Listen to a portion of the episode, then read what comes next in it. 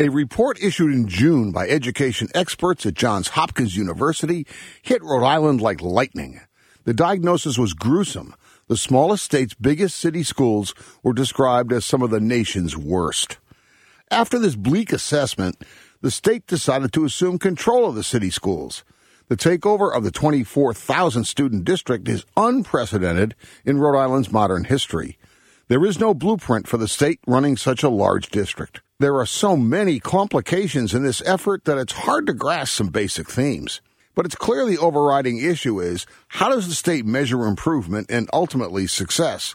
And can the education bureaucrats, the governor, and the General Assembly summon the urgency to make big changes? All you need to know about the status of Providence schools was the statement by the new education commissioner, Angelica Infante Green. She said she wouldn't send her children to any city school. This isn't the first time an outside panel skewered Providence schools. The 1993 report found similar problems in schools, including lousy test scores, little parent involvement, and neglect of the needs of minority students.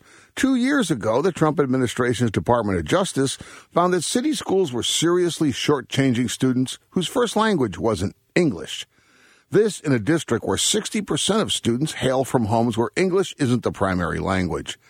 This campaign is thick with interest groups, parents, students, the teacher union, the charter schools, and of course, the politicians. It would be helpful if the assembly could grow a collective spine and finally decide what the role of charters should be.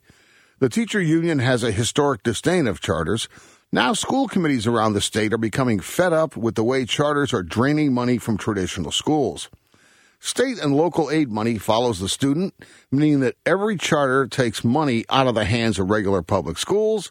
In Providence, that's about $18,000 per student. Charters were originally conceived as experimental schools where new ideas could be tried.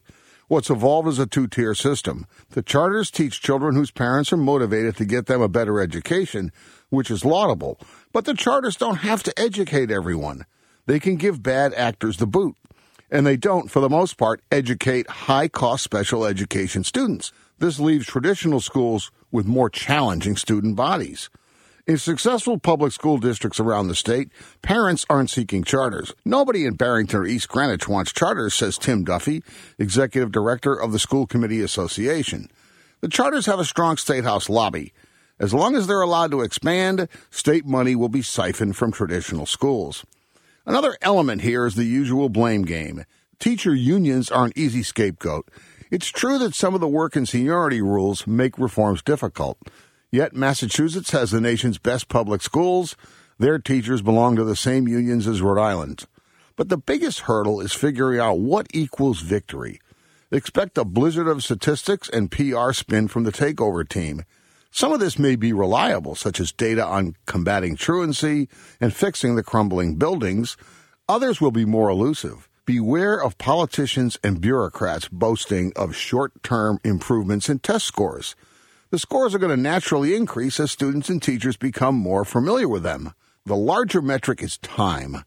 This mess can't be fixed in the term of one governor, mayor, or lawmaker. To anyone who says it can, well, Tell them you'll send them a Benny's gift card.